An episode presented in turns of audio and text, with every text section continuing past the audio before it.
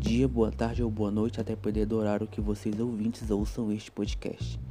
Bem, hoje daremos início ao sétimo episódio de nossa coletânea, intitulado A Evolução de Caráter das Personagens em Tieta do Agreste do escritor brasileiro Jorge Amado. Neste episódio, iremos discorrer sobre o caráter de algumas personagens, bem como a evolução que há perante suas ações dentro do enredo. Vamos lá! Uma das obras mais populares de Jorge Amado, que criou personagens sensuais, mesclando críticas políticos-sociais sobre o cenário nacional. Este livro foi publicado em 1977.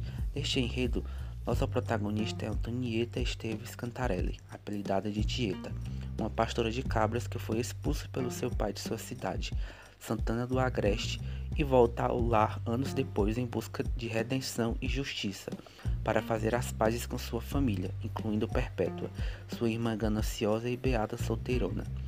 É a partir deste ponto que nossa narrativa se encaminha para essa evolução de caráter.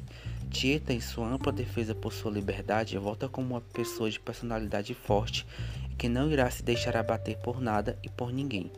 Notamos que há uma dualidade entre nossa protagonista. Mesmo sendo uma mulher forte, ela ainda se vê presa em sua casca, mentindo sobre sua real situação. Antonieta criou um próprio personagem para sua vida, viúva rica, enquanto na verdade é dona de um bordel.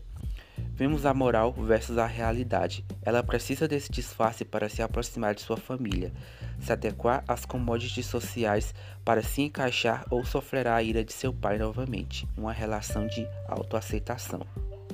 Tieta, apesar de seu ar debochado e insolente, enfrenta às vezes de esguelha os preconceitos sociais em seu lugar de origem, porém disfarçada pelo temor a seu retorno numa situação de pessoa vitoriosa.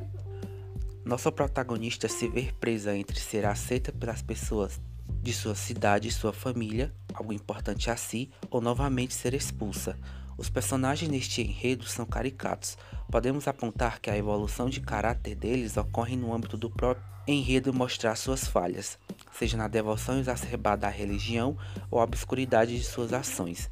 Caráter aqui não está apresentado no sentido de mostrar que houve uma evolução a algo bom, e sim mostrar o caráter ou a falta dele em algumas personagens não pendendo nem para o bom nem para o mal. Internalizamos que isto pode estar relacionado a algo bom, todavia há esta ponte entre o bem e o mal. O mote de Tieta está em nos apresentar personagens com ações duvidosas. Nem nossa protagonista escapa disso. A fuga do monótono nos faz cometer as mais loucas ações. Terminamos estes apontamentos deixando algumas perguntas por responder. No entanto, caro ouvinte, isto não é por mal, e sim para aguçar seu desejo e busca pela leitura. A você que nos ouviu até aqui, muito obrigado, ótima semana e até o próximo episódio. Valeu!